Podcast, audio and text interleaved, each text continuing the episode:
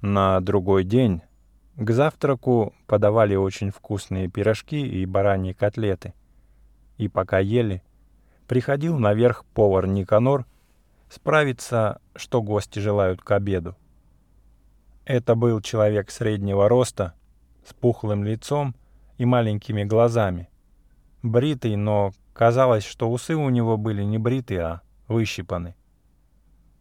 Алехин рассказал, что красивая Пелагея была влюблена в этого повара.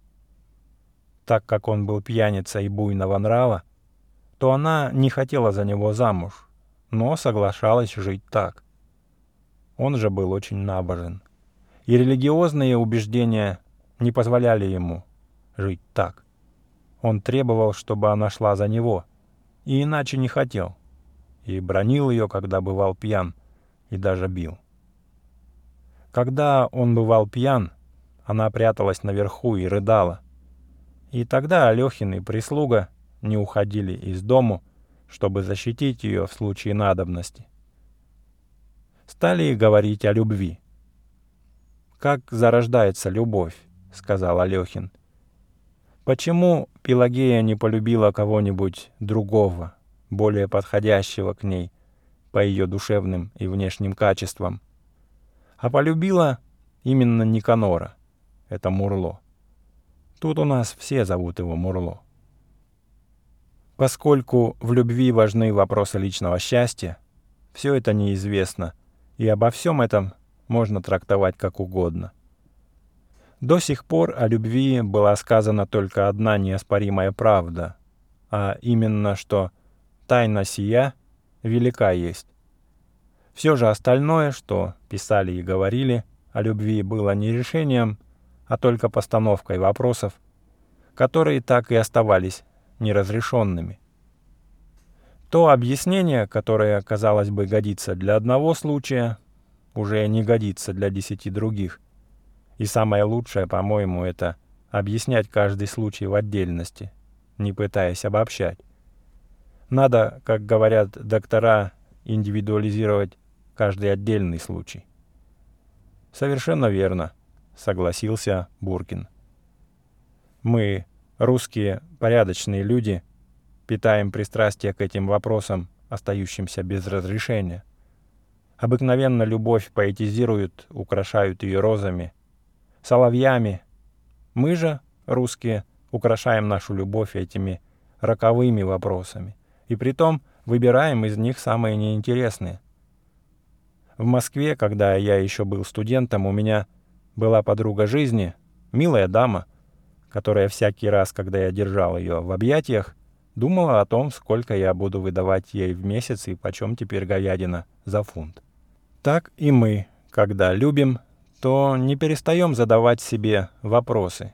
Честно это или нечестно, умно или глупо, к чему поведет эта любовь и так далее. Хорошо это или нет, я не знаю, но что это мешает, не удовлетворяет и раздражает, это я знаю. Было похоже, что он хочет что-то рассказать. У людей, живущих одиноко, всегда бывает на душе что-нибудь такое, что они охотно бы рассказали. В городе холостяки нарочно ходят в баню и в рестораны, чтобы только поговорить. И иногда рассказывают банщикам или официантам очень интересные истории. В деревне же обыкновенно они изливают душу перед своими гостями.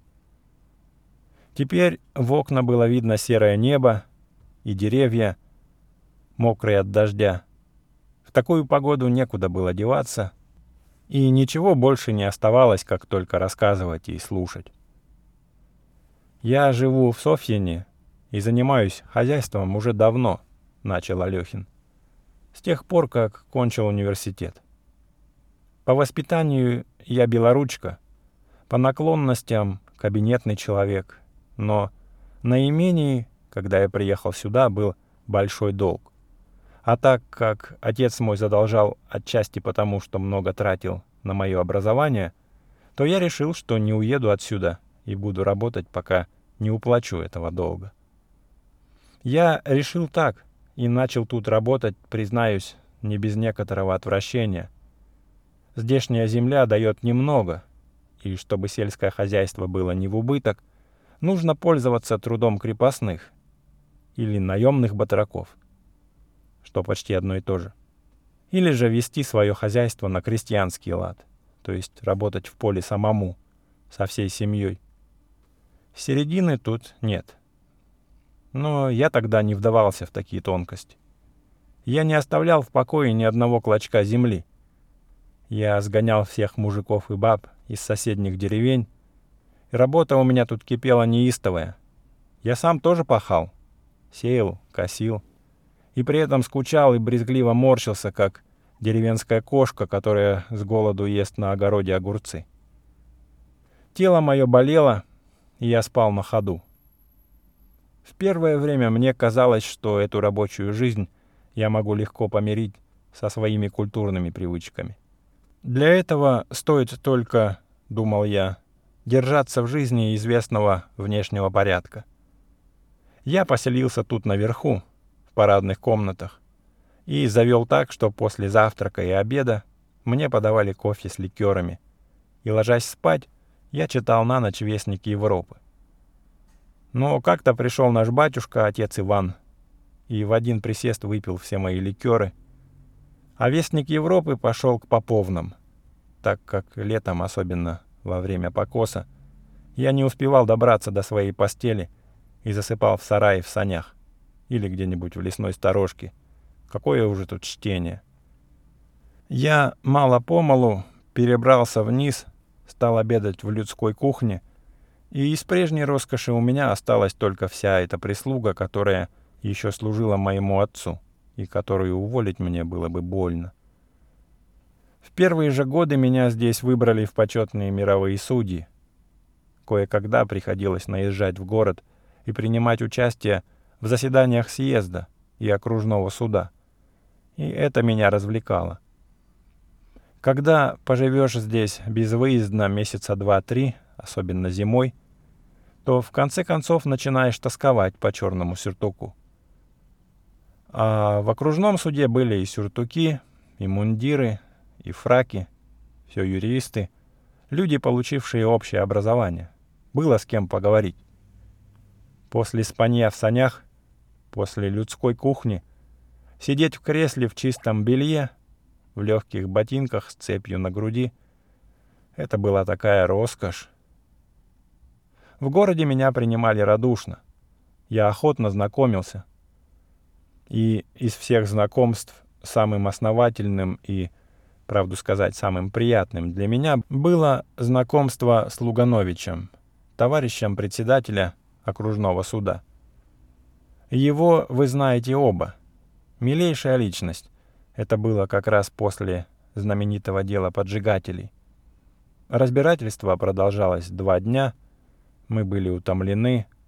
Луганович посмотрел на меня и сказал — а знаете что, пойдемте ко мне обедать. Это было неожиданно, так как с Лугановичем я был знаком мало, только официально, и ни разу у него не был. Я только на минутку зашел к себе в номер, чтобы переодеться, и отправился на обед. И тут мне представился случай познакомиться с Анной Алексеевной, женой Лугановича. Тогда она была еще очень молода, не старше 22 лет. И за полгода до того у нее родился первый ребенок. Дело прошлое, и теперь бы я затруднился определить, что, собственно, в ней было такого необыкновенного, что мне так понравилось. Тогда же за обедом для меня все было неотразимо ясно. Я видел женщину молодую, прекрасную, добрую, интеллигентную и обаятельную — Женщину, какой я раньше никогда не встречал. И сразу я почувствовал в ней существо близкое, уже знакомое. Точно это лицо, эти приветливые, умные глаза я видел уже когда-то в детстве, в альбоме, который лежал на комоде у моей матери. В деле поджигателей обвинили четырех евреев, признали шайку и, по-моему, не совсем основательно. За обедом я очень волновался, мне было тяжело. И уж не помню, что я говорил. Только Анна Алексеевна все покачивала головой. и твердила мужу, «Дмитрий, да как же это так?» Луганович — это был добряк, один из тех простодушных людей, которые крепко держат сомнение, что раз человек попал под суд, то значит он виноват, и что выражать сомнения в правильности приговора можно не иначе, как в законном порядке, на бумаге, но никак не за обедом и не в частном разговоре. «Мы с вами не поджигали», — говорил он мягко, — «и вот нас же не судят, не сажают в тюрьму». И оба, муж и жена, старались, чтобы я побольше ел и пил. По некоторым мелочам, потому, например, как оба они вместе варили кофе, и потому, как они понимали друг друга с полуслов, я мог заключить, что живут они мирно, благополучно и что они рады гостю. После обеда играли на рояле в четыре руки. Потом стало темно, и я уехал к себе. Это было в начале весны. Затем все лето провел я в Софьине безвыездно, и было мне некогда даже подумать о городе. Но воспоминание о стройной белокурой женщине оставалось во мне все дни. Я не думал о ней, но точно легкая тень ее лежала на моей душе.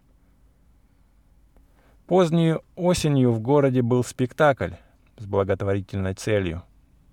Вхожу я в губернаторскую ложу, меня пригласили туда в антракте. Смотрю, рядом с губернаторшей Анна Алексеевна. И опять то же самое, неотразимое, бьющее впечатление красоты и милых ласковых глаз.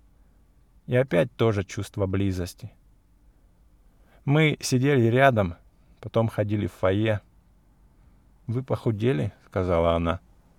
«Вы были больны?» «Да», — ответил я.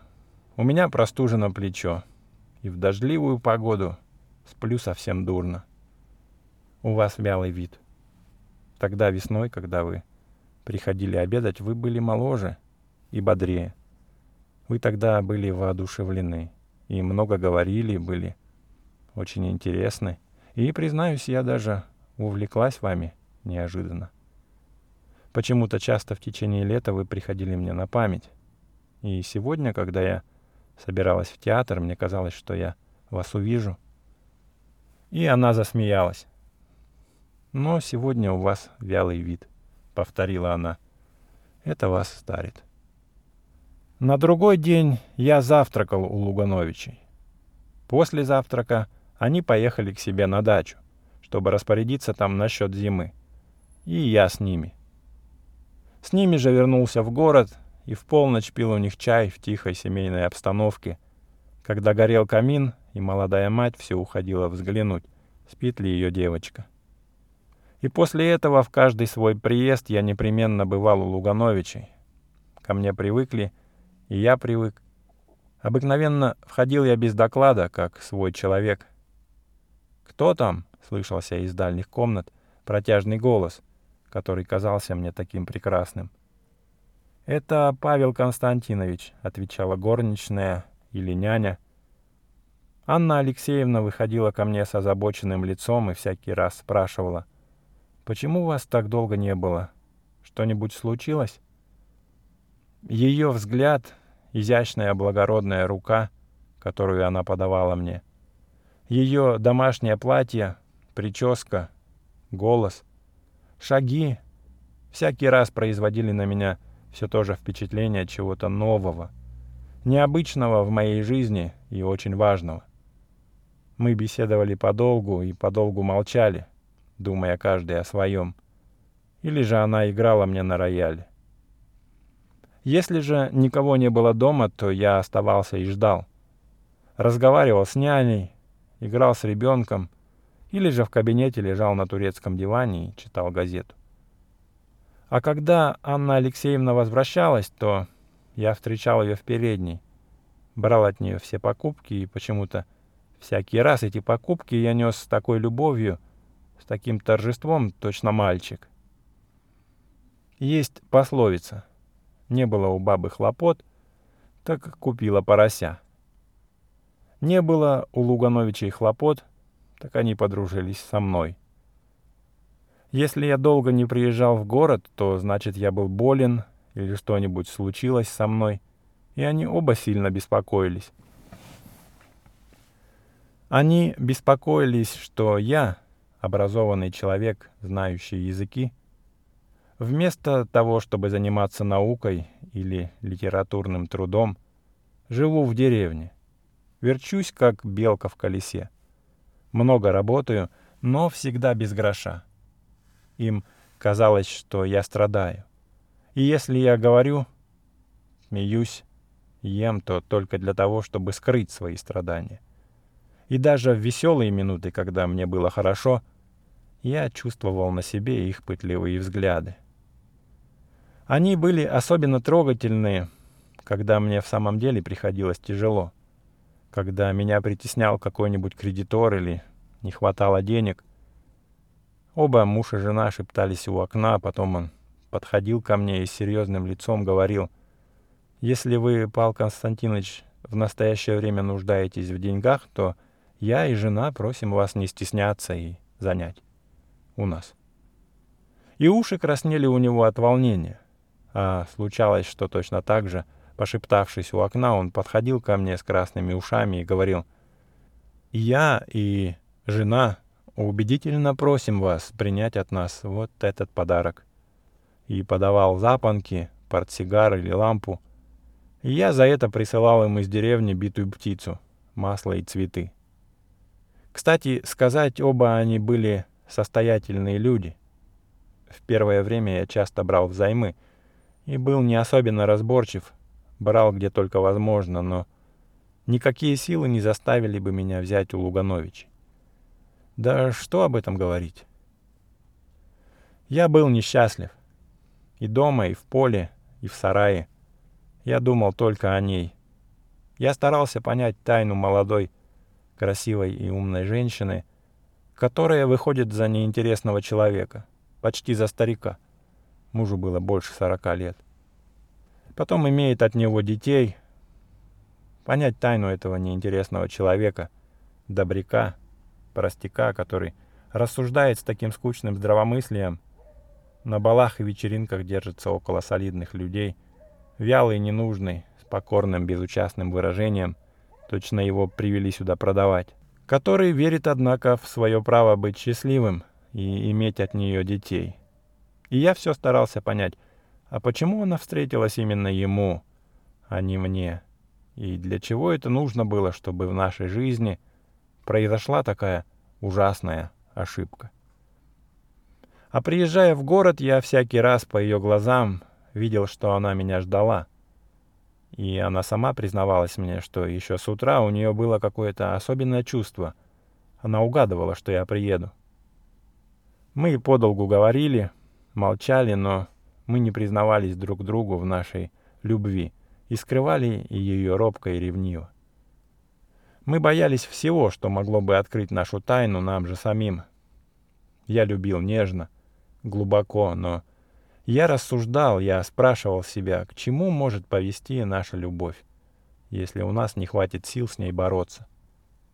Мне казалось невероятным, что эта любовь, моя тихая и грустная, вдруг грубо оборвет счастливое течение жизни ее мужа и детей. Всего этого дома, где меня так любили и так верили. Честно ли это? Она пошла бы за мной, но куда? Куда бы я мог увести ее?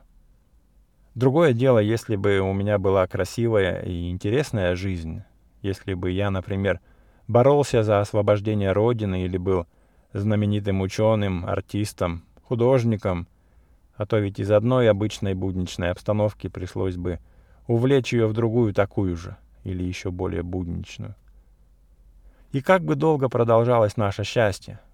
Что было бы с ней в случае моей болезни, смерти или просто, если бы мы разлюбили друг друга. И она, по-видимому, рассуждала подобным же образом. Она думала о муже, о детях, о своей матери, которая любила ее мужа как сына. Если бы она отдалась своему чувству, то пришлось бы лгать или говорить правду, а в ее положении и то, и другое было бы одинаково страшно и неудобно. И ее мучил вопрос — принесет ли мне счастье ее любовь, не осложнит ли она моей жизни и без того тяжелой, полной всяких несчастий.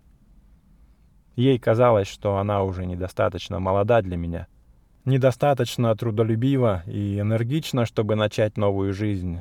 И она часто говорила с мужем о том, что мне нужно жениться на умной, достойной девушке, которая была бы хорошей хозяйкой и помощницей. И тотчас же добавляла, что во всем городе едва ли найдется такая. Между тем годы шли. У Анны Алексеевны было уже двое детей. Когда я приходил к Лугановичам, прислуга улыбалась приветливо, дети кричали, что пришел дядя Павел, и вешались мне на шею. Все радовались. Не понимали, что делалось в моей душе, и думали, что я тоже радуюсь. Все видели во мне благородное существо, и взрослые, и дети чувствовали, что по комнате ходит благородное существо, и это вносило в их отношение ко мне какую-то особую прелесть. Точно в моем присутствии и их жизнь была чище и красивее. Я и Анна Алексеевна ходили вместе в театр. Всякий раз пешком. Мы сидели в креслах рядом, плечи наши касались. Я молча брал из ее рук бинокль и в это время чувствовал, что она близка мне, что она моя, что нам нельзя друг без друга. Но по какому-то странному недоразумению, выйдя из театра, мы всякий раз прощались и расходились как чужие. В городе уже говорили о нас бог знает что, но из всего, что говорили, не было ни одного слова правды. В последние годы Анна Алексеевна стала чаще уезжать то к матери, то к сестре. У нее уже бывало дурное настроение, являлось сознание неудовлетворенной и испорченной жизни – когда не хотелось видеть ни мужа, ни детей. Она уже лечилась от расстройства нервов. Мы молчали и все молчали, а при посторонних она испытывала какое-то странное раздражение против меня. О чем бы я ни говорил, она не соглашалась со мной, и если я спорил, то она принимала сторону моего противника. Когда я ронял что-нибудь, то она говорила холодно «Поздравляю». Если, идя с ней в театр, я забывал взять бинокль, то потом она говорила, «Я так и знала, что вы забудете». К счастью или к несчастью, в нашей жизни не бывает ничего, что не кончалось бы рано или поздно.